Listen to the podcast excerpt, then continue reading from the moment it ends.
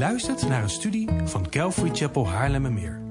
We bidden dat de Heer tot je zal spreken en je zult groeien in jouw persoonlijke relatie met de levende God. Bezoek voor meer informatie onze website calvarychapel.nl.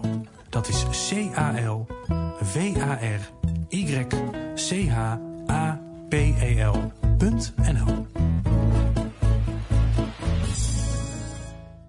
Ehm, in de Bijbel wordt eh, wandelen als een metafoor gebruikt. Een metafoor voor hoe we leven in ons dagelijks leven. En het wordt ook gebruikt om ons geloof te beschrijven. En onze houding richting God en onze verlangens. In Genesis 5, vers 24 lezen we dat Henoch wandelde met God.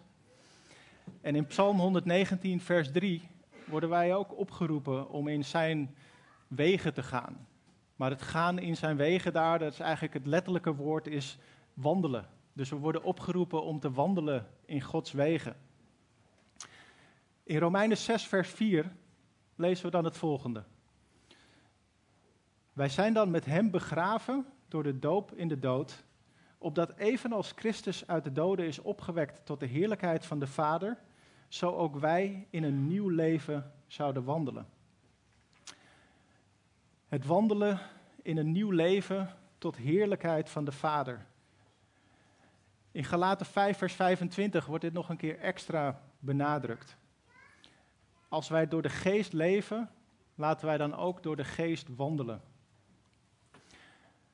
Op het moment dat wij ons bekeren en dat wij ons in plaats van van God af naar God toewenden en ons vertrouwen in Hem stellen en besluiten om Hem te gaan dienen, dan worden we wedergeboren, omschrijft de Bijbel. De Heilige Geest komt in ons en we worden geestelijk gezien opnieuw geboren. We worden een nieuwe schepping. En we krijgen dan een nieuw leven. En als baby, wat we dan zijn, hebben we natuurlijk voeding nodig. En dan is de vraag, wat is onze geestelijke voeding? En dat is natuurlijk het woord, de Bijbel. En ik weet niet uh, of of dit nog steeds bestaat, maar vroeger had je Pokon, misschien bestaat het nog steeds, waardoor planten snel groeien, zeg maar. Nou, zo is uh, de Bijbel is onze Pokon, waardoor we snel groeien. Maar een vraag is, wat is nou eigenlijk het doel van ons geloof? En het doel is niet dat wij als kind heel krampachtig proberen om ons zo goed mogelijk aan de regels van God te houden. We kunnen soms denken dat we alles zo goed mogelijk moeten doen voor God. Het doel is ook niet om als een verwend kind in alles door God gediend te gaan worden. Zo van, nou, ik geloof nu, dus ik moet voorspoed krijgen. Ik krijg nu veel geld. Of ik word in alles met zekerheid genezen. Het doel van ons geloof is ook niet om alles te begrijpen en te analyseren. Want het interessante is dat we worden opgeroepen om te geloven en te volgen. Niet om alles te begrijpen en te analyseren wat God van ons vraagt. Maar de vraag is dan, wat is het doel van ons geloof dan wel? En het antwoord daarop kunnen we lezen in Efeze hoofdstuk 2, vers 10. Want daar staat het volgende. Want wij zijn maaksels, wij zijn zijn maaksels, sorry, geschapen in Christus Jezus om goede werken te doen, die God van tevoren voorbereid heeft, opdat wij daarin zouden wandelen. Dus ons doel als nieuwe schepping is om te wandelen en om goede werken te doen, die God van tevoren voor ons heeft voorbereid. En we zien dat we constant worden opgeroepen om te bewegen, om een voorwaartse beweging te maken, om stappen in geloof te nemen. Dat is wat van ons gevraagd wordt. En in 1 Samuel 15, vers 22 lezen we dan het volgende. Maar Samuel zei: Heeft de Heere evenveel behagen in brandoffers en slachtoffers als in het gehoorzamen aan de stem van de Heere? Vraagteken. Zie, gehoorzamen is beter dan slachtoffer. Opmerkzaam zijn beter dan het vet van rammen. Dus het gaat niet zozeer om wat we niet doen in onze wandel, maar juist om wat we wel doen. En dan hoor ik jullie bijna denken van, wat zegt hij nou? Is het dan oké om te zondigen? Nee, dat zeg ik zeker niet. Maar het antwoord vinden we in Galaten 5, vers 16, want daar staat: Maar ik zeg, wandel door de geest en u zult zeker de begeerte van het vlees niet volbrengen. Dus door bezig te zijn met de dingen van de Heer en te wandelen door de geest in gehoorzaamheid, zullen we de begeerte van het vlees zeker niet volbrengen. Dus het is een zekerheid. En we zien hier dus dat, dat het een keuze is wie we dienen. Iedere dag weer, ieder moment van ons leven. Maar de belofte is dat door bezig te zijn met de dingen van de Heer, we de begeerte van het vlees niet zullen volbrengen. Dus uiteindelijk is de vraag wie we dienen. En dat is wat het verschil maakt. En ik wil jullie vandaag bemoedigen om stappen te zetten en om allemaal in beweging te blijven. Want ik hoor heel vaak mensen als ik ze spreek en die zeggen dan van ja, ik denk dat ik dit niet kan. Of ik denk dat dit te veel is. Of is dit wel Gods wil? Vraagt Hij dit wel van mij? En je ziet dat heel vaak bij stappen in geloof, dat twijfel en angst opspelen.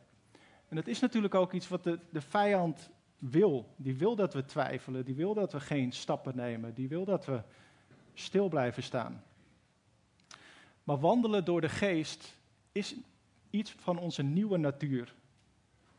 En onze nieuwe natuur die vertrouwt op Gods kracht, niet op onze eigen kracht. In onze zwakheden wordt Zijn kracht volbracht. Dus het is uiteindelijk maar goed dat we dingen niet zelf kunnen. Dus als je die gedachte hebt van kan ik dit wel, besef dan dat het goed is dat we het niet zelf kunnen. Want in onze zwakheden wordt Zijn kracht volbracht. Het risico is juist dat als wij denken dat we het zelf kunnen, dat we het op eigen kracht gaan doen. En dan gaat het mis. En ik snap ook de gedachte van ja, wandelen in de geest, oké. Maar waar wandel ik dan naartoe? En het eerlijke antwoord is, ik heb geen idee. Uh, God weet het. Want hij leidt ons stap voor stap. Er staat ook ergens dat zijn woord een lamp voor onze voeten is en een licht op ons pad. En de voetlamp, dat was een lamp die misschien een meter vooruit licht gaf. Dus je ziet daar dat het, wat hij ons laat zien, dat het voor de dag van vandaag is, voor de volgende stap. Daarvoor weten we wat het is. En als we getrouw zijn in de kleine dingen, in iedere stap, dan wordt het steeds groter. In Johannes 3, vers 8 lezen we het volgende. De wind waait waarheen hij wil en u hoort zijn geluid, maar u weet niet waar hij vandaan komt en waar hij heen gaat. En zo is het met iedereen die uit de geest geboren is. Dus we weten niet waar God ons naartoe leidt. Ik sta hier vandaag om te getuigen dat wandelen in de geest, of door de geest, het mooiste is dat er is. En ik ben hier absoluut nog maar een beginner in. Ik sta hier zeker niet om mezelf te verhogen, maar alleen God. Maar ik geloof wel dat wat God gedaan heeft de afgelopen jaren echt een bemoediging voor iedereen hier kan zijn. En daarom deel ik het ook graag. Zo'n twaalf jaar geleden was ik nog druk met een persoonlijke marathon in mijn vlees. Ik kende God niet. Ik was bezig met drank, met drugs, met het dienen van mijn vlees. Maar sinds ik tot geloof kwam, wilde ik alleen nog maar Hem dienen. En ik had nooit gedacht dat ik hier vandaag zou staan om dit met jullie te delen.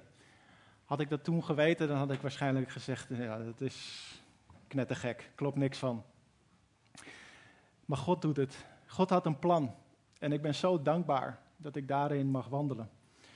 En ik wil vandaag met jullie delen hoe God mensen over de hele wereld gebruikt heeft en geroepen heeft om te wandelen door de geest. En hoe hij kruispunten creëerde in hun levens en mensen bij elkaar bracht en verbond tot een soort eenheid. Ik, ik had het met mijn vrouw onderweg uh, hier naartoe erover dat er is een film, Do You Believe? En daarin, ik weet niet of het waar gebeurd is of, of niet, maar daarin zie je hoe God allerlei mensenlevens gebruikt en bij elkaar brengt. En aan het einde wordt het, het plan, zeg maar, of het plot wordt uh, ontplooid. En dan zie je hoe grote dingen God daar doorheen heeft gedaan. Maar al die mensen die wisten, op het moment dat ze daarin wandelden, hadden ze geen idee wat God aan het doen was. Wat dat grote plan was. En wat ik met jullie ga delen, dat, is, dat lijkt daar heel erg op. Omdat er allemaal mensen trouw aan het wandelen waren, geen idee waar God het naartoe zou brengen. Maar waar God uiteindelijk hele grote dingen doorheen heeft gedaan.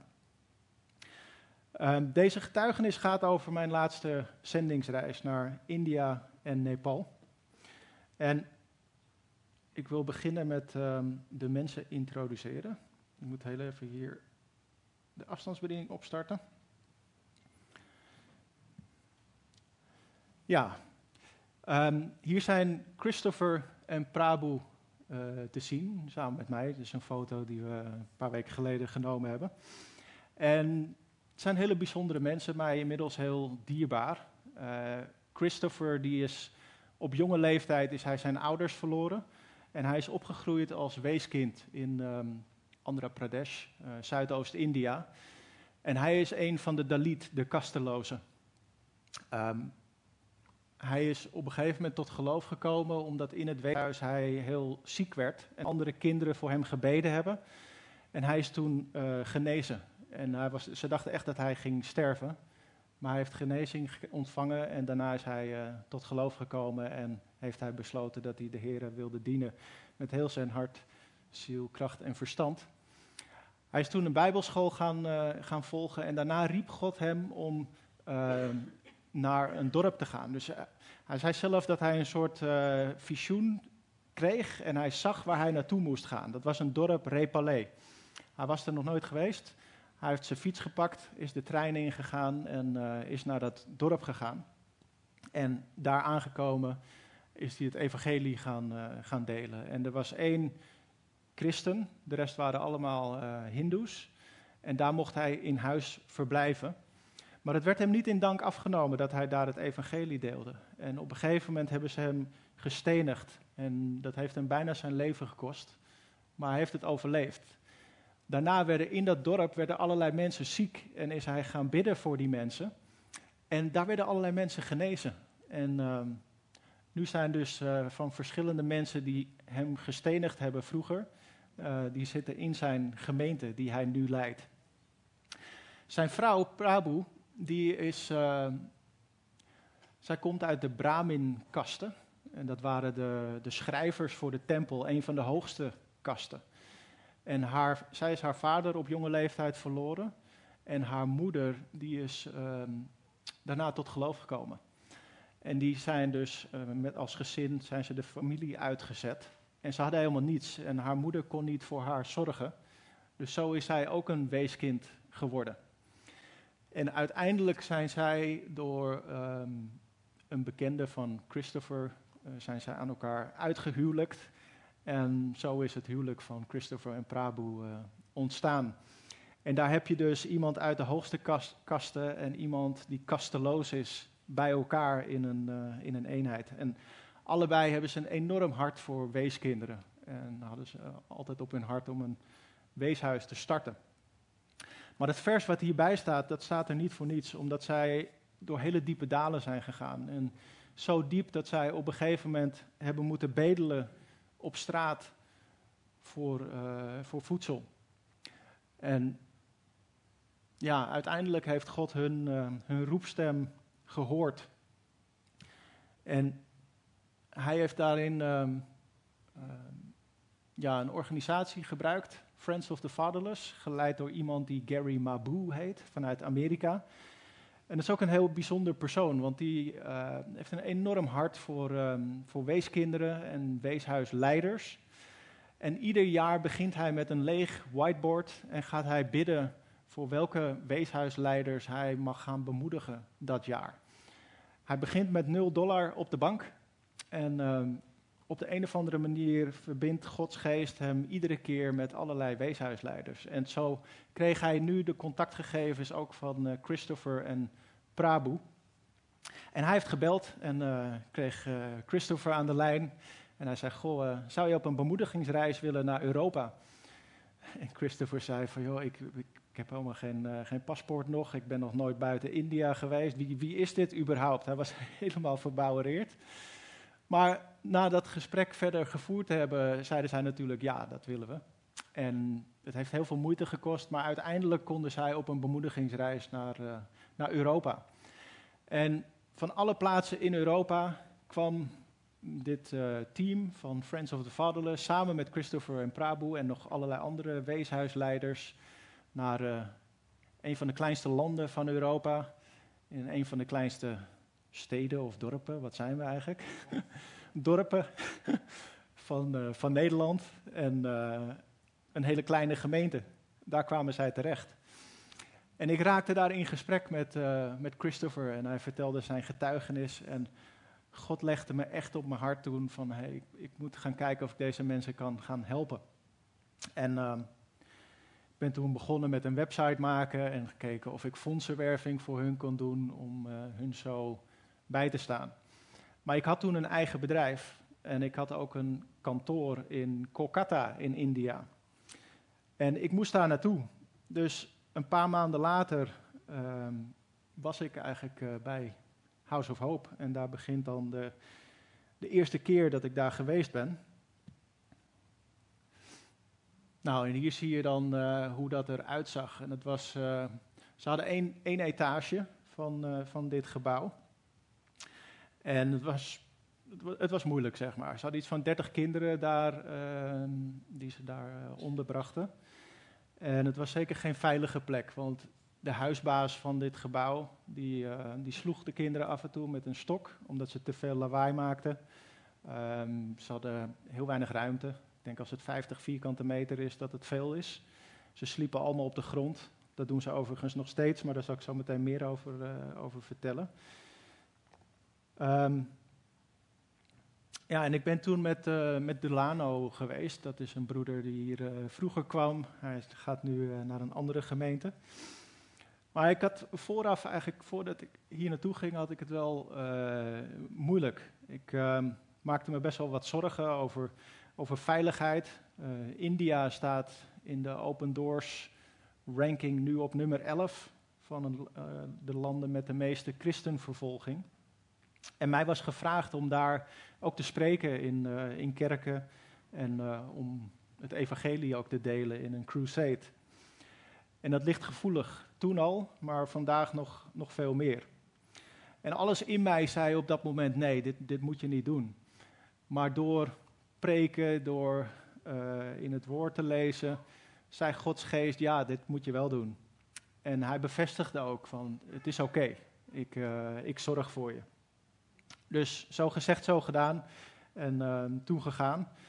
En eenmaal daar, ik ben zo ziek geweest. Ik heb echt, uh, nou, dat krijgen veel mensen in India, zo'n last van mijn buik gehad. Uh, maar het is wel echt super gezegend geweest, de tijd daar.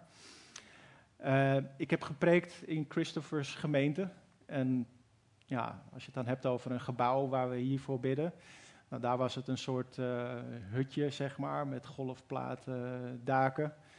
Het zat helemaal propvol. Ik denk dat we met z'n dertigen in een hele kleine, ja, nou ik weet niet eens, 15, 20 vierkante meter of zo. Dat was echt heel vol. En uh, er was één ventilator.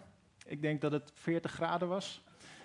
En ik ga staan en poef, de stroom valt uit. dus uh, ja, ik heb echt op God moeten vertrouwen. Ik heb twee liter water in een uur gedronken. En na de preek kwam dus iedereen uit die gemeente kwam voor gebed, maar ook iedereen uit het dorp. En dat is daar, onder hindoes is dat uh, iets heel normaals. Het is een hele geestelijke uh, cultuur en samenleving. En zij zien Jezus als een van de goden. Dus zij denken, nou, als iemand daar uh, bidt, dan komen we ook. Dus we hebben toen iets van anderhalf uur staan bidden voor mensen.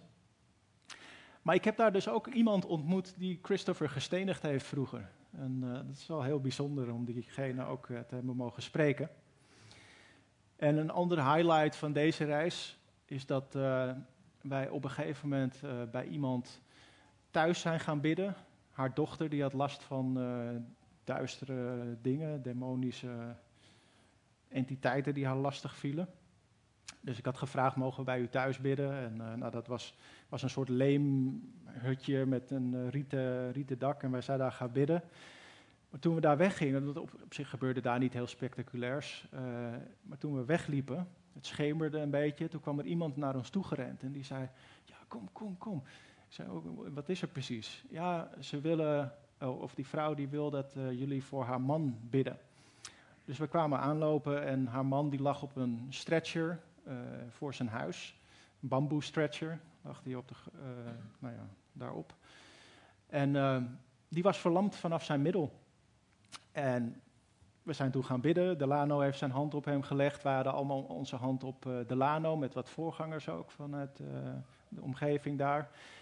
En Delano die bad en ik, ik voelde iets wat ik nog niet eerder had gevoeld. ik voelde een soort warme wind. Ik had overal kippenvel. En ik dacht echt van, wow, wat, wat gebeurt hier? Zou God iets aan het doen zijn, zeg maar? En Delano zegt, amen. Ze hadden die man een beetje rechtop gezet voor dat gebed natuurlijk. En die man die uh, laat zich naar achter vallen en die begon helemaal te huilen en God te prijzen. En die is dus uh, genezen op dat moment.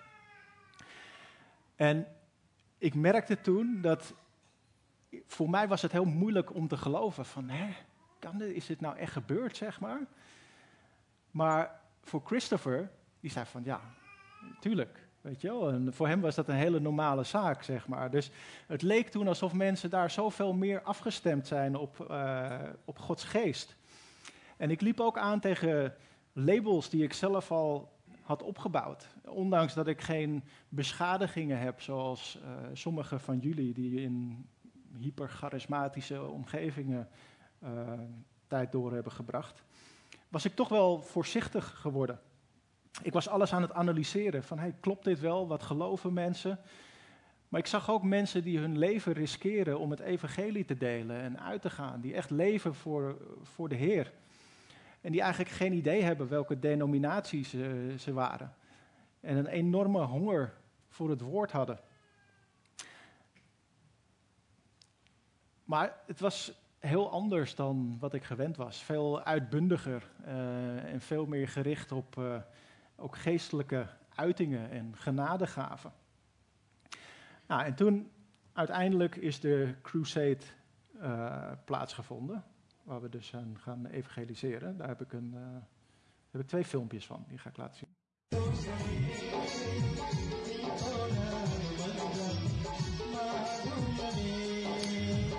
Hoe mensen binnen begonnen te druppelen. Dit werd op een gegeven moment, ik denk dat het 300 uh, mensen geweest zijn of zo. En die mensen die hadden uren gelopen om het woord van God te komen horen. Heel bijzonder. Ja, en als je dan kijkt naar uh, aanbidding, ik, ik blijf dit heel mooi vinden. Ik dacht initieel dat die uh, blanke meneer dat het, dat die ook uit het westen kwam, zeg maar. Maar die komt uit India, maar dat is een soort uh, albino. Hij heeft geen pigment. Dus hij ziet er heel westers uit, maar hij is gewoon volledig Indiaas. Ah, Delano heeft toen ook nog meegespeeld op een gegeven moment. Maar goed, ik heb hier het evangelie gedeeld. En Um, uiteindelijk aan het einde had ik een altar call. En mensen gevraagd van nou wie voor Jezus wil, wil, kiezen, zich wil bekeren en noem maar op. Uh, wil je een hand opsteken en naar voren komen. En van al die mensen waren er vijf mensen die hun hand opstaken. En ik was daarna helemaal in, in zak en as. Ik, ik wilde eigenlijk linea recta naar huis. En de gedachten gingen door mijn hoofd van zie je wel, Jullie hadden dit gewoon zelf moeten doen. Waarom laten jullie dan zo'n stijve hark hier op dat podium het evangelie delen met mensen? En Delano zei toen iets tegen mij wat me altijd is bijgebleven en uh, wat me heel dicht uh, nog steeds aan het hart gaat. Want hij zei, Taco, je moet hier echt mee ophouden. Het zijn Gods woorden, jij deelt het en God doet ermee wat, uh, wat hij wil. Dat is niet aan jou. En dat gaf me toen zoveel rust en nog steeds, want nu ik hier sta, Weet je, het is niet mijn hobby om hier te staan. Maar ik vind het nu niet zo belangrijk meer wat jullie vinden. Het is, tuurlijk, ik kan mijn best doen om hier op een manier te staan. Alleen uiteindelijk wil ik gewoon God behagen en God dienen. En dat is de reden dat ik hier sta. En nog iets wat toen heel bijzonder was, was daarna VJ, de zoon van uh, Christopher en Prabhu, die komt zo meteen ook terug in het verhaal.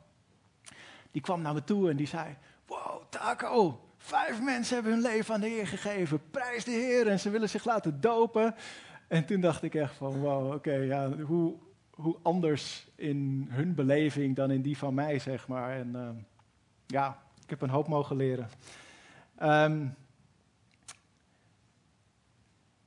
ja, ook hier uh, belden ze met uh, uh, Gary uiteindelijk. In, dus toen we bij House of Hope waren, dus bij het weeshuis, toen belde Christopher met Gary in Amerika. En ik kreeg toen Gary aan de lijn en die had geen idee wat er gebeurd was, zeg maar. Hij wist niet meer wie ik was en hij dacht echt van, wow, hoe is het mogelijk? En, ja, hij is hier geweest natuurlijk met al die mensen en het is voor hem zo'n bemoediging geweest dat het initiatief wat hij heeft genomen en zijn trouw, dat God daardoorheen weer nieuwe verbindingen heeft gelegd en connecties. En dat ik daar op dat moment met Delano naartoe ben, uh, ben gegaan. Dus dat was voor hem ook een enorme bevestiging dat hij de juiste dingen aan het doen was. Nou, de tweede zendingsreis was een jaar later. Toen ben ik samen met uh, uit onze gemeente gegaan. En ik, ik, deel dit alles zodat jullie een achtergrond eh, hebben, zeg maar. En beseffen van ja, het zijn niet zomaar entiteiten op afstand, maar dit zijn mensen die we echt kennen en waar we een relatie mee opgebouwd hebben. Uh, dus deze keer ging ik met, uh, met Kobus en nu hadden we meer pastors conferences, dus uh, conferenties voor lokale voorgangers georganiseerd om hun toe te rusten. En deze keer hebben we ook VJ en Susan, die zien jullie daar links onderin, uh, mogen dopen. Dat zijn de kinderen van Christopher en Prabu. En we hebben toen heel veel gesprekken gehad met VJ over zijn roeping, want hij stond eigenlijk op een soort kruispunt in zijn leven. Van ja, ga ik naar de universiteit? Ga ik uh, geld uh, verdienen en voorzien voor, voor het gezin en het weeshuis? Of ga ik fulltime de bediening in? En wat wil God van mij? En uiteindelijk heeft hij het laatste gekozen om fulltime de bediening in te gaan. En ik noem hem nu de nieuwe Sadhu Sundar Singh voor degenen die hem kennen. Een soort Billy Graham, maar dan de Indiaanse variant. En het is ongelooflijk wat God door zijn dienstbaarheid heen aan het doen is.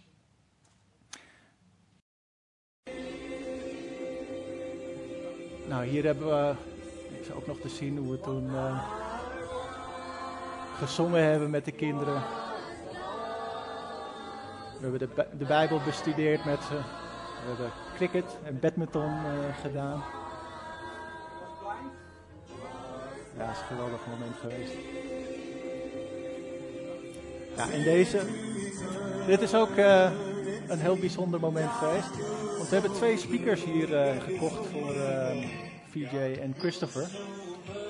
En die speakers die zijn dus op allerlei plekken geweest inmiddels. En daar is het evangelie mee gedeeld. Ik denk dat ze 500 euro gekost hebben of zo. Maar daar, ik vind het een heel mooi voorbeeld van hoe iets werelds als geld zo'n uh, groot bereik kan hebben en eeuwigheidswaarde kan creëren. En Paulus schrijft ook aan de Filippenzen in Filippenzen 4, vers 17 over hun financiële steun. Want de Filippenzen die hebben Paulus gesteund op zijn reizen. En daar staat, niet dat ik de gave zoek maar ik zoek de vrucht die op uw rekening toeneemt. Dus op het moment dat wij geven, dan is dat vrucht op onze rekening, schrijft Paulus. En Paulus zocht niet naar giften, maar hij bevestigt wel dat dit voor hun vrucht op hun rekening is. Nou, inmiddels is één speaker die, uh, die werkt nog, de andere is helemaal opgebruikt, die, die doet het niet meer. Maar daar gaan we wellicht nog een keer uh, iets nieuws voor, uh, voor aanschaffen. Nou, dan nog één, één moment.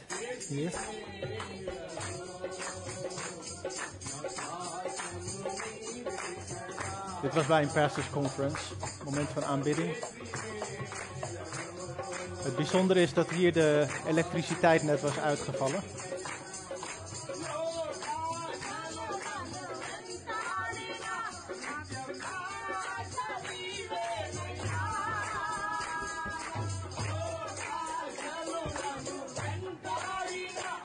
Ja, dit is voor mij een heel bijzonder uh, moment geweest. Eigenlijk is het Elektriciteit viel uit. Maar het was alsof de Heilige Geest de hele plek gewoon uh, op liet laaien. Het was, ik had overal kippenvel en het was heel bijzonder. Gewoon a cappella. En ja, Roos zegt altijd van sommige dingen moet je gewoon bij zijn geweest, zeg maar dat voel je niet. Maar ik hoop dat, jullie, dat de Heilige Geest jullie het toch een beetje laat voelen ook door zo'n zo'n filmpje heen. Um, maar wat ik hier wel uit heb mogen leren, is hoe belangrijk het is om alles wat we doen, iedere bediening, uh, dat het echt geestelijk is, om, om dat te, te beseffen. Want iets dat tegenzit, als elektriciteit of techniek, dat kan ons in ons vlees brengen tot zonde, tot ongeloof, tot twijfel. Maar kijk wat er gebeurt als we antwoorden in geloof. Het werd een moment waar uh, geloof in God werd uitgeoefend en God gebruikte het gelijk. En het is zo'n belangrijke les, denk ik, ook voor ons om echt de main thing, de main thing te laten zijn. En het niet te laten draaien om dingen als techniek, maar te wandelen in de geest en in geloof. Ja, en toen uh, brak een tijd aan waarin ik niet kon reizen door, uh, doordat corona uitbrak. En tijdens corona is Christopher uh, heel ziek geworden. Die, nou, hij kreeg op een gegeven moment te horen dat hij het waarschijnlijk niet zou overleven. Hij had corona. hij lag in een soort geïmproviseerd ziekenhuis aan het zuurstof. En er was geen ziekenhuis met een ventilator voor hem beschikbaar. En ik heb toen VJ, zijn zoon, dagelijks gesproken, veel gebeden. Hij was ja, af en toe in, in een soort van ehm, paniek, ehm, zoekende van ja, wat nu? gaat papa sterven? Maar God had mij toen, want met het bedrijf liep het ook heel slecht door de corona.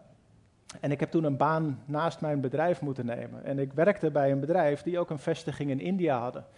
En die hebben een uh, soort crisisteam toen opgericht voor COVID. Om mensen te helpen, gerelateerd aan het bedrijf. En ik heb daar contact mee opgenomen.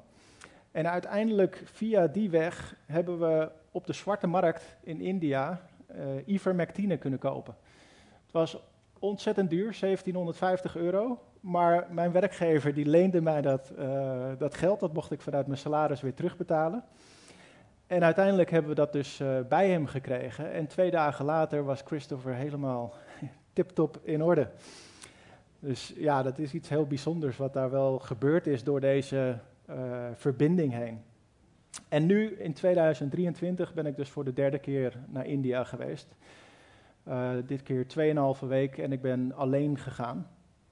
En ik ben begonnen met een gebedsgroep. En ik ben heel dankbaar geweest voor de gebedsgroep. Ik heb echt het gevoel gehad dat ik daar niet alleen was, maar dat we daar als eenheid samen waren. En ik heb zoveel mogelijk gedeeld van alles wat er, wat er gebeurd is. Maar is zo belangrijk om te bidden voor dingen. Want nu, ik ben niet ziek geweest bijvoorbeeld.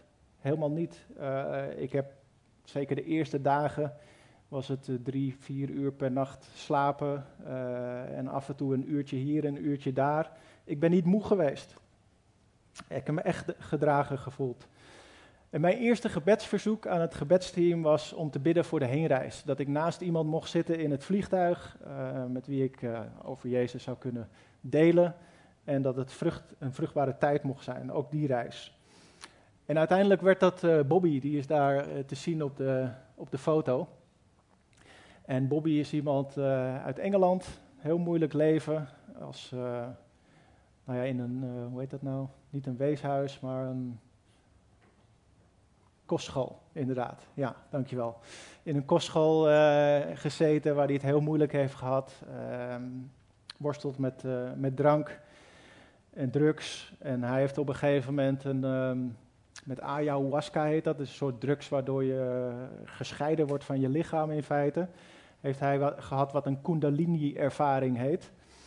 En hij vertelde dus dat hij daarin uh, Lakshmi, een Indiase godin, gezien heeft. En dat hij nu naar India ging om daar naar een soort uh, Kundalini-yoga-training te gaan. Om dat vaker te kunnen ervaren. En ik heb met hem heel veel kunnen spreken over de geestelijke wereld en demonen en um, over Jezus en uiteindelijk met hem afgesproken dat als het nou een keer misgaat en ehm, hij gaat zien dat het uh, niet is wat hij denkt, dat hij dan Jezus moet aanroepen. En hij zei, voordat we uitstapten, zei hij, nou, ik, ik waardeer het en dat ga ik ook echt onthouden en, uh, en doen als dat ooit uh, gebeurt. Ik bid nog steeds voor Bobby, ik heb nog steeds contact met hem ook. Um, ja, en toen House of Hope, dus daar aangekomen ben ik warm welkom geheten allemaal bloemetjes en was een heel warm ontvangst. En Eveline die heeft een tijdje terug heeft zij ook een video gedeeld van House of Hope, de locatie waar ze nu zitten. En het is heel mooi. het is twee etages nu. Het is veilig in de omgeving. niet omdat ze in een omgeving zonder hindoes zitten, maar omdat de buren, de hindoes, die zien dat het een liefdevolle plek is. En die helpen ook. Dus er is nu een buurvrouw die de kinderen ook bijles geeft s'avonds. En die is hindoe. En die is heel geïnteresseerd en, kijkt mee. En er is een, uh, een dokter, die is moslim. En die vraagt geen geld meer voor zijn dienstverlening. Je ziet echt dat het aan alle kanten wordt bevestigd dat het een hele liefdevolle en goede plek is voor de, voor de kinderen. En mensen getuigen daar ook van. We hebben daar de verjaardag van Susan, de dochter van Christopher en, uh, en Prabhu, gevierd. Dat is er bovenin uh, te zien. En wat ik net al zei, het slapen op de grond, dat speelt nog steeds. En uh, ik dacht in eerste instantie van, ja, dus, moeten ze niet een bed hebben, zeg maar. Het is toch een beetje zielig. Totdat ik later met Christopher en Prabhu um, in Siliguri, ga ik zo meteen laten zien, was. En zij daar een mooie kamer hadden met een bed. En ik hun ochtends op de grond aantrof. Dus ik zei van, uh, waarom slapen jullie niet op dat bed? En zeiden, nee, dat is veel te, veel te zacht voor ons. Wij willen gewoon op een matje op de, op de grond. Dat zijn ze gewend en uh, dat heeft hun voorkeur. En het is ook wel efficiënt, want er passen, passen veel meer mensen op de grond dan in bedden. Um, even kijken. Nou, een leuk potje Uno was er ook bij.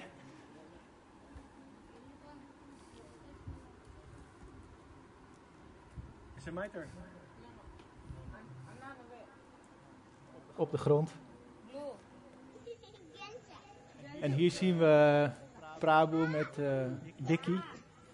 Vicky is een heel bijzonder uh, jongetje. Hij is zeven maanden geleden samen met zijn zusje afgezet bij House of Hope door hun moeder.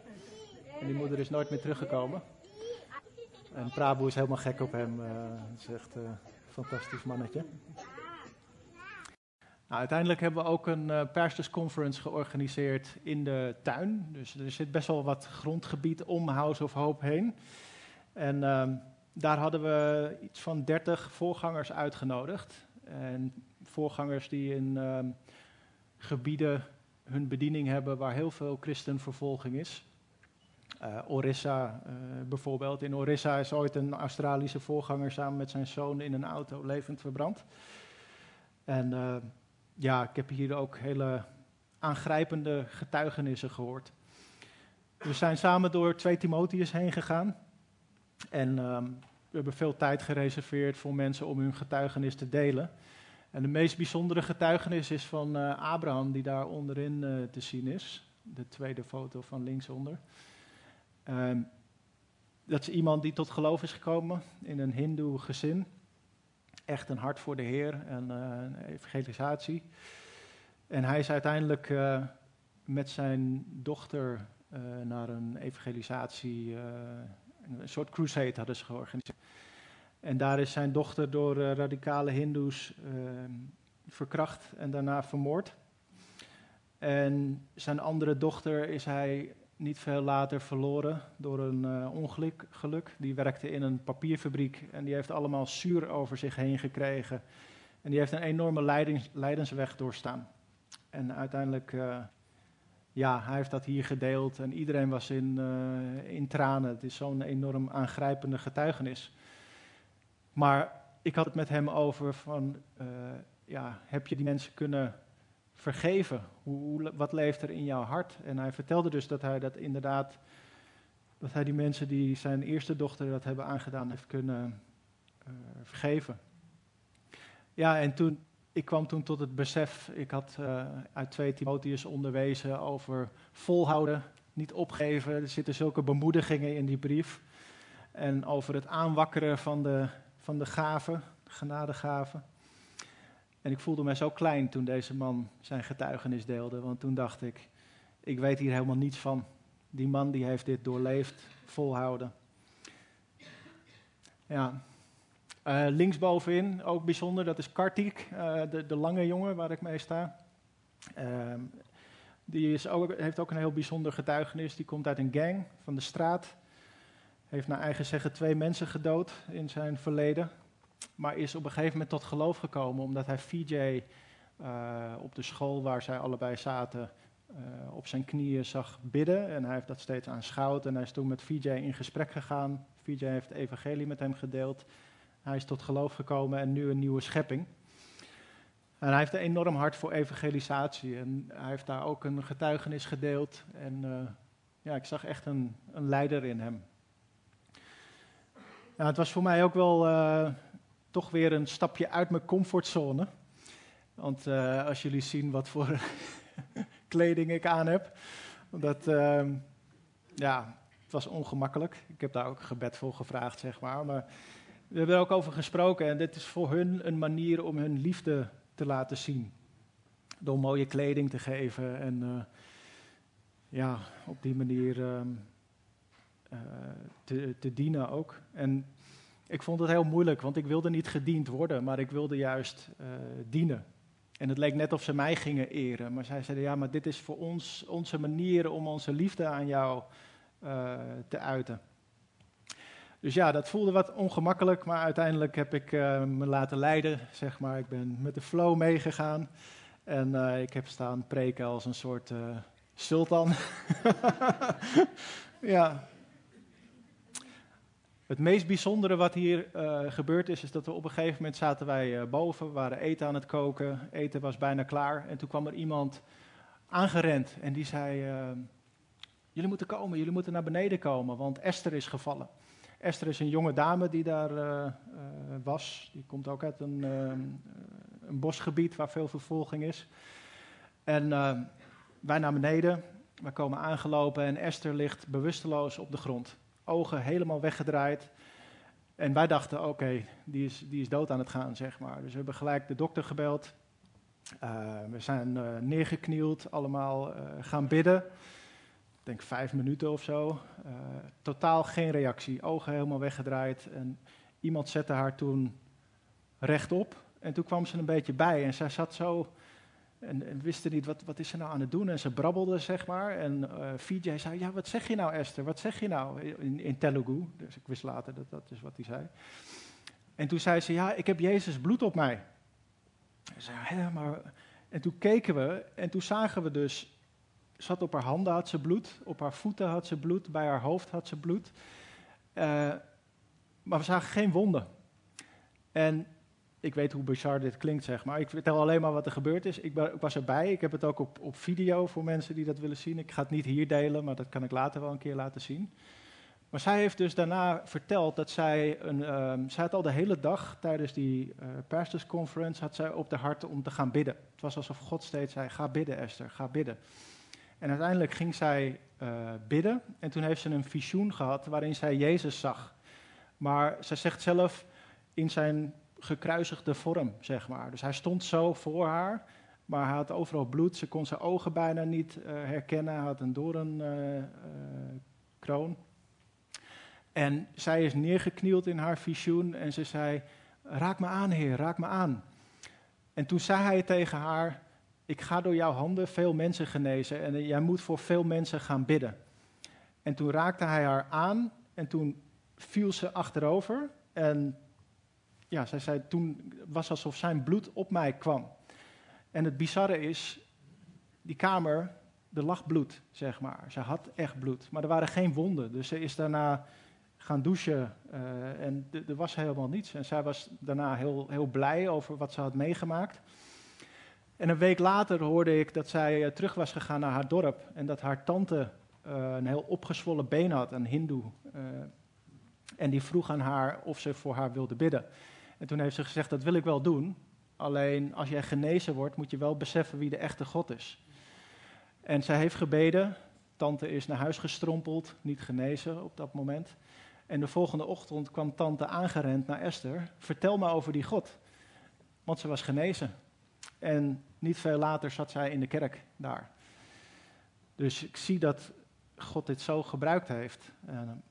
Maar het is wel het meest bizarre wat er gebeurd is, uh, deze uh, zendingsreis.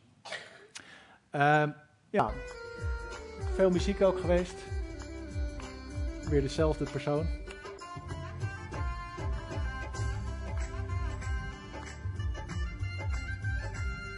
Ik weet niet of dit ook uit, uh, uit onze komt, Peter, maar een bijzonder geluid. Hè? Ja. Ah, het is heel mooi. Dat is Esther, trouwens. Ja, en iedereen zingt. Er zijn allerlei optredens geweest. Uh, dus uh, ja, ze maken er echt een, uh, een feest van. En het maakte mij ook wel weer bewust hoe dankbaar wij moeten zijn als we zo feest kunnen vieren en samen kunnen komen. Je ziet dat mensen echt volop genieten daar. Nou, van daaruit ehm, ging de reis verder naar Legacy in Siliguri. In eerste instantie zouden we niet heel veel tijd bij Legacy uh, doorbrengen. Legacy is een bijbelschool waar ik uh, in het bestuur zit in, in Siliguri. Um, maar we zouden daar naartoe gaan, die plek, Siliguri, voor een pioneer business planting. Om mensen te helpen om zelf, of specifiek Christopher en Prabhu dan, om een bedrijf te gaan starten. Waardoor ze ook zelfvoorzienend kunnen worden. Maar daar aangekomen, dat is daar rechts onderin te zien daar merkten we dat we eigenlijk niet echt op, ons, uh, op onze plek zaten. En het was heel gek. We hadden alle drie het idee van, nou, ik weet het niet, het voelt niet goed of zo. En uh, we zijn toen gaan bidden met z'n drieën. En God bevestigde voor ons alle drie van, nee, we moeten ergens anders naartoe. En toen heb ik Erik gebeld van uh, Legacy. En hem gevraagd van, goh, uh, ja, kunnen we, kunnen we bij jou terecht? Uh, heb jij iets wat je, wat je gaat doen? En hij zei, nou zeker. Een uur, een uur later heeft hij ons opgehaald en zijn we dus bij, uh, bij Legacy verbleven. En vanuit Legacy ging hij door naar Jaigon in Bhutan, om daar een, een ja, soort fundamentencursus voor lokale leiders te geven. En daar zijn we mee geweest. Dus we zijn twee dagen naar uh, Jaigon geweest om daar ook die training voor een deel bij te wonen. Daar zal ik zo meteen iets meer over uh, vertellen. Uh, iets wat ik nu vergeet, is hier zat nog iets voor. En dat is dat de reis naar Siliguri, die verliep niet helemaal van een, van een leien dakje. Christopher en Prabhu die waren te laat met hun ticket boeken. Dus die zouden pas een dag later, een dag na mij, naar Siliguri kunnen komen.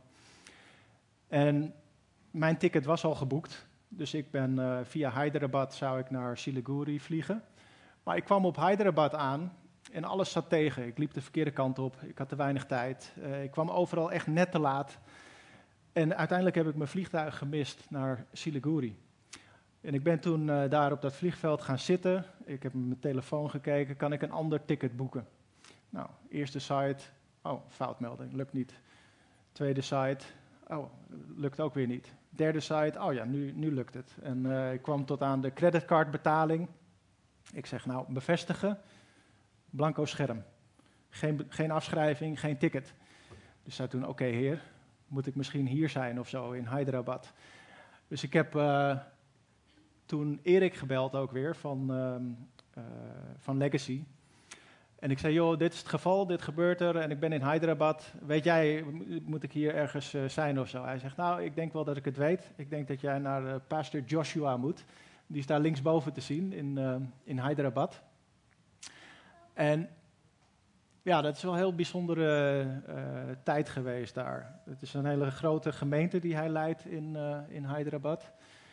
En je ziet daar ook op het derde plaatje de, de foto van, uh, van Joshua. Maar dat baarde mij eigenlijk gelijk een beetje, een beetje zorgen. Want ik zag die foto en het riep bij mij gelijk gevoelens op van... oké, okay, daar gaan we dan. Hypercharismaat, tongentaal, valse leer. Maar wat had ik het mis? want God leidde mij daar met een reden naartoe. En ik heb de getuigenis gehoord van Joshua. En hij heeft een enorme liefde voor Gods woord. En hij is begonnen met een heel klein uh, ruimtetje daar. En daar is hij uh, een kerk begonnen. Maar het is een hele gevaarlijke omgeving waar heel veel criminaliteit is. En hij wilde daar ook op een gegeven moment weg. Toen is hij daarvoor gaan bidden. En hij had bepaalde grond in gedachten. Dus hij bad van, nou heer, wilt u mij die grond geven? Maar God antwoordde met, ja, ik heb jou de grond al gegeven waar jij jouw kerk moet planten. En dat was dus daar.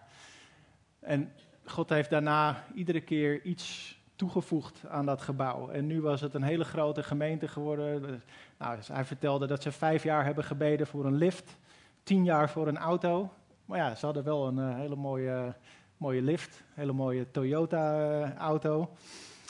Dus uh, ja, dat is wel heel bijzonder geweest. Nou, van daaruit dus doorgegaan naar Siliguri en uiteindelijk bij um, Legacy terechtgekomen.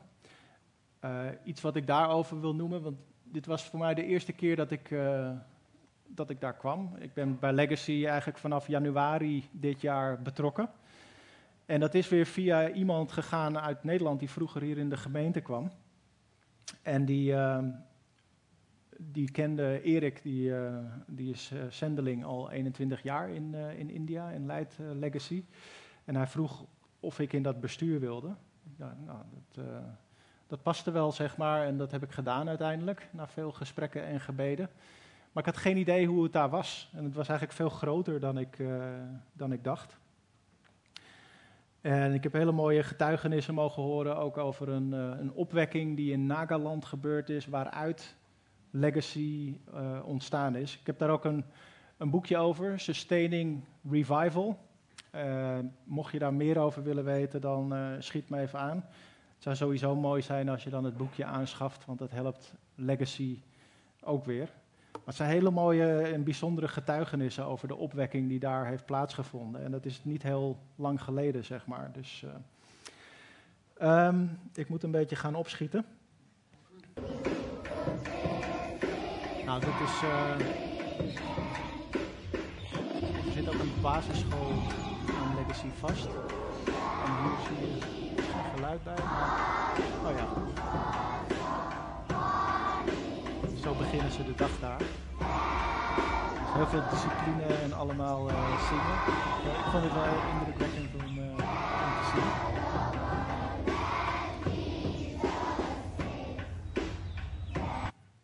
Nou, dan uh, aan de grens met Bhutan. Fantastische rit daar naartoe geweest en daar dus twee dagen van de Legacy Foundation cursus mogen meemaken. En die cursus, dat is een uh, 20-daagse cursus van 6 uur per dag. Dus 120 uur aan, uh, aan materiaal. Maar wat een geweldige uh, inhoud. En hier is ook uh, te zien hoe Erik dan over bekering onderwijst.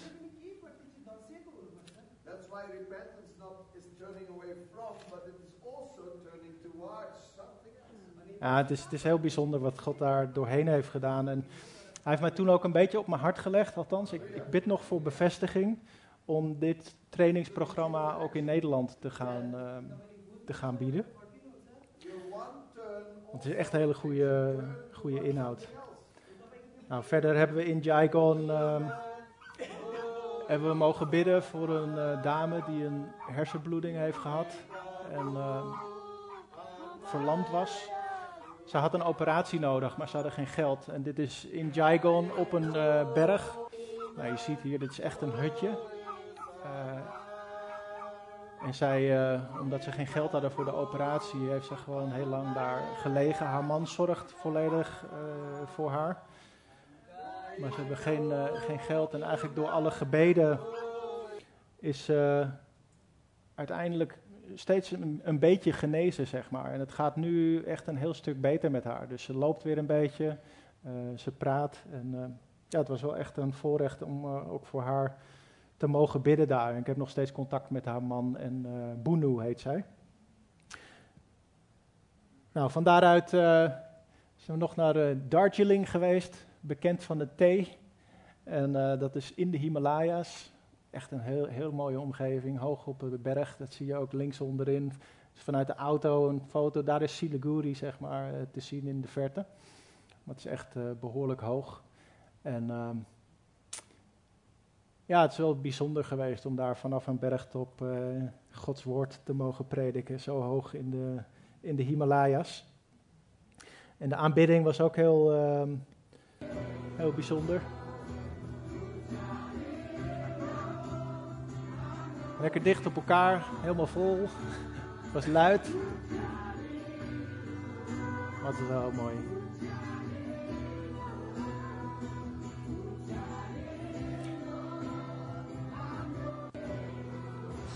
Nou, en dan uh, laatste halte was uh, West-Nepal, om daar Binod te bezoeken. Binod kennen we ook via Friends of the Fatherless. En ik ben ooit in Singapore, heb ik vijf dagen met uh, Binod op een kamer gezeten. Uh, Binod is de persoon daar op de tweede foto aan de bovenkant. En altijd contact met hem gehouden. Kobus is ook een keer bij het weeshuis van wat Binod leidt geweest in Nepal. En nu hem was gevraagd door lokale uh, gemeenteleiders in West-Nepal of ze een jeugdconferentie konden uh, organiseren. Het was Diwali in de tijd dat we daar waren. En Diwali is het grote Hindoe-festival en dan wordt er van alles georganiseerd voor de Hindoes. Maar eigenlijk is er weinig te doen voor de christelijke jeugd. Dus ja, hij vroeg van, uh, wil jij daar dan komen spreken op die jeugdconferentie? Ik zei, nou, dat, uh, dat past wel. Dus daar heb ik ja op gezegd. Alleen een week of zo voordat ik uh, zou vertrekken, zei hij, ja, Taco, eigenlijk, God heeft dit op mijn hart gelegd. Maar eigenlijk heeft hij nog niet voorzien in de financiën voor de jeugdconferentie. en in eerste instantie was ik best wel een beetje geïrriteerd daarover. Ik dacht van ja, dan kom je zo laat. En, uh, maar ik ben daarvoor gaan bidden. En uh, ja, God heeft door zijn woord ook bevestigd van nee, dit is echt uh, mijn, mijn plan. En ik wil dit doen. Dus toen heb ik nou ja, uiteindelijk daarin kunnen voorzien, zeg maar, om wel te zorgen dat dit kon plaatsvinden. ja, dit was voor mij heel nieuw, heel anders. Uh, er waren predikanten die heel uitbundig, die zo hard halleluja schreeuwden. Op een gegeven moment was eentje die was gewoon letterlijk zijn stem kwijt. En ik had toen ook aan Kobus een berichtje gestuurd van... Uh, oh heer, zegen deze man zijn stem, want hij, hij, verloor het, zeg maar. Uh, ja, ik heb gezien hoe mensen daar in een soort geestvervoering stonden te schudden. En hoe mensen met gebed allemaal tegelijk uh, aan het bidden waren. Heel luid. We waren met 200 plus uh, mensen in, die, in de ruimte daar. Maar ik hoorde ook zulke bijzondere getuigenissen over hoe mensen voor Jezus leefden. En ja, die, die voorganger die zo hard schreeuwde bijvoorbeeld. Zijn vader is ooit uh, tot geloof gekomen door genezing. Um, Pastor J.D., die is daar rechtsbovenin te zien. Twee foto's die rijdt regelmatig op zijn motorbike door de, uh, de Himalaya-berggebieden, zeg maar, om het evangelie te delen met mensen in dorpen. En die wegen, nou ik ben ook met Binot uh, met zijn jeep uh, hebben een stukje gereden. Het is echt niet veilig, zeg maar. maar goed, ik moest daar heel erg mijn gedachten bewaken, omdat ik het zo de neiging had om te denken van ja, dit is, dit is niet goed, dit klopt niet wat hier gebeurt. Maar ik weet ook wat er in 1 Korinthe 12 tot en met 14 staat. En wat er in Romeinen 12 staat. En wat er in Efeze 4 staat over de genadegaven. En het woord is uiteindelijk mijn enige waarheid en mijn referentiekader. Maar ik moet wel eerlijk bekennen dat voor sommige gaven die daar genoemd staan, ik eigenlijk geen idee heb hoe dat er in de praktijk uitziet. En ik wil ook niet mensen veroordelen omdat iets anders is dan ik gewend ben of dat ik iets niet ken. Ik wil de geest niet uitblussen ik wil wandelen in de geest. Maar daarbij moet ik blijven beseffen dat Hij God is en ik niet. Dus ik kan niet van tevoren invullen wat wel of niet van Hem is. Ik kan het alleen toetsen op basis van het woord.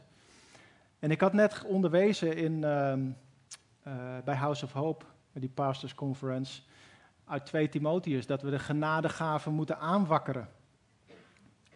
En ik kreeg toen het besef van ja, dan moet ik er ook wel iets mee doen.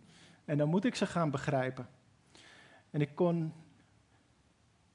Oh ja, dit stukje heb ik uh, in, niet. Uh, nou, dat sla ik even over. Te weinig tijd. Um,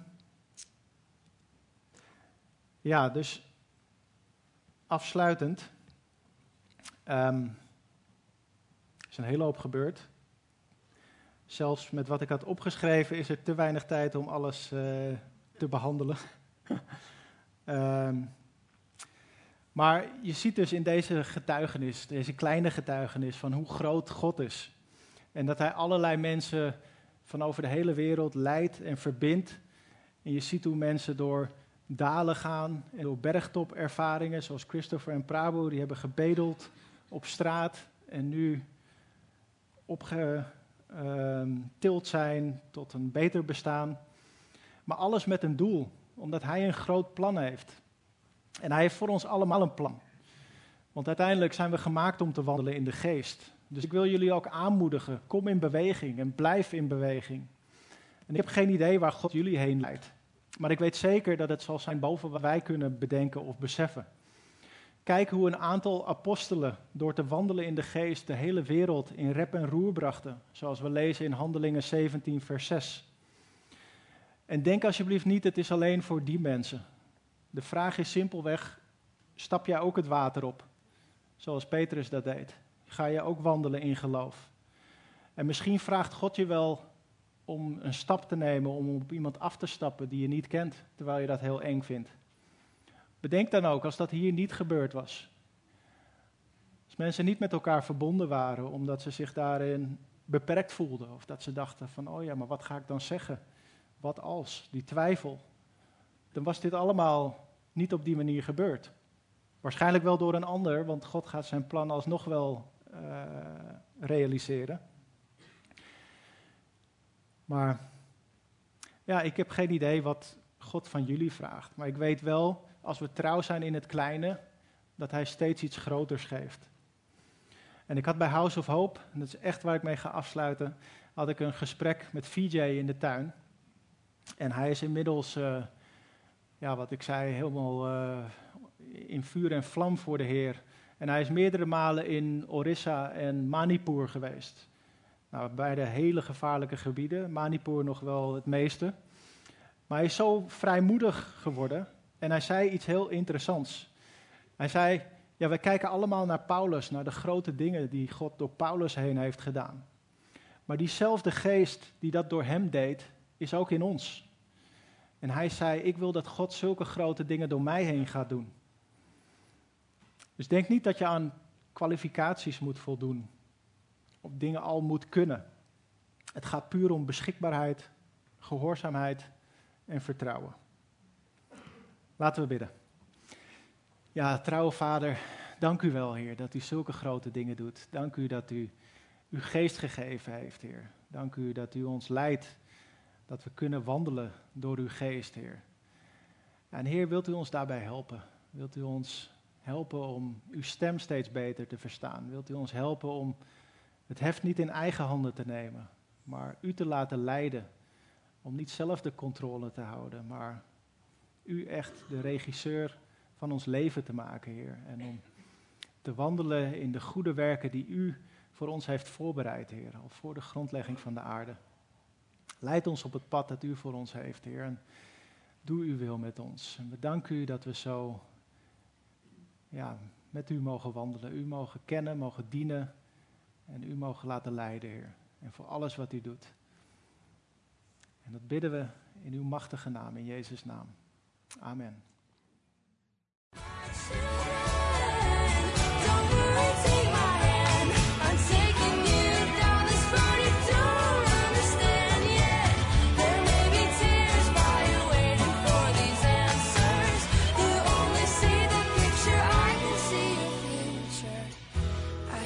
tell you right now, it's gonna be alright.